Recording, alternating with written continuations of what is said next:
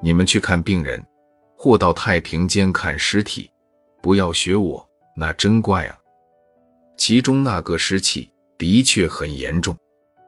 我虽然那么讲，每次回来都要病好几天，不过别人看不出来，我内在小的生病了，好久的功夫才把他赶出去。湿气实际上是一种细菌，你到底闭不住呼吸，非得呼吸不可。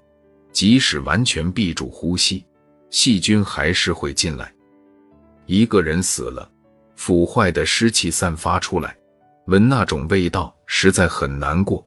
功夫差一点，抗不住，所以进这种房间最好带着菖蒲、茴香等辟邪的口罩。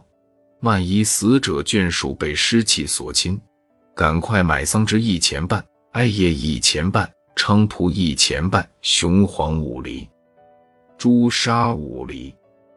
将桑枝、菖蒲、艾叶煎煮后，冲服雄黄、朱砂，并洗擦身体，可去除湿气。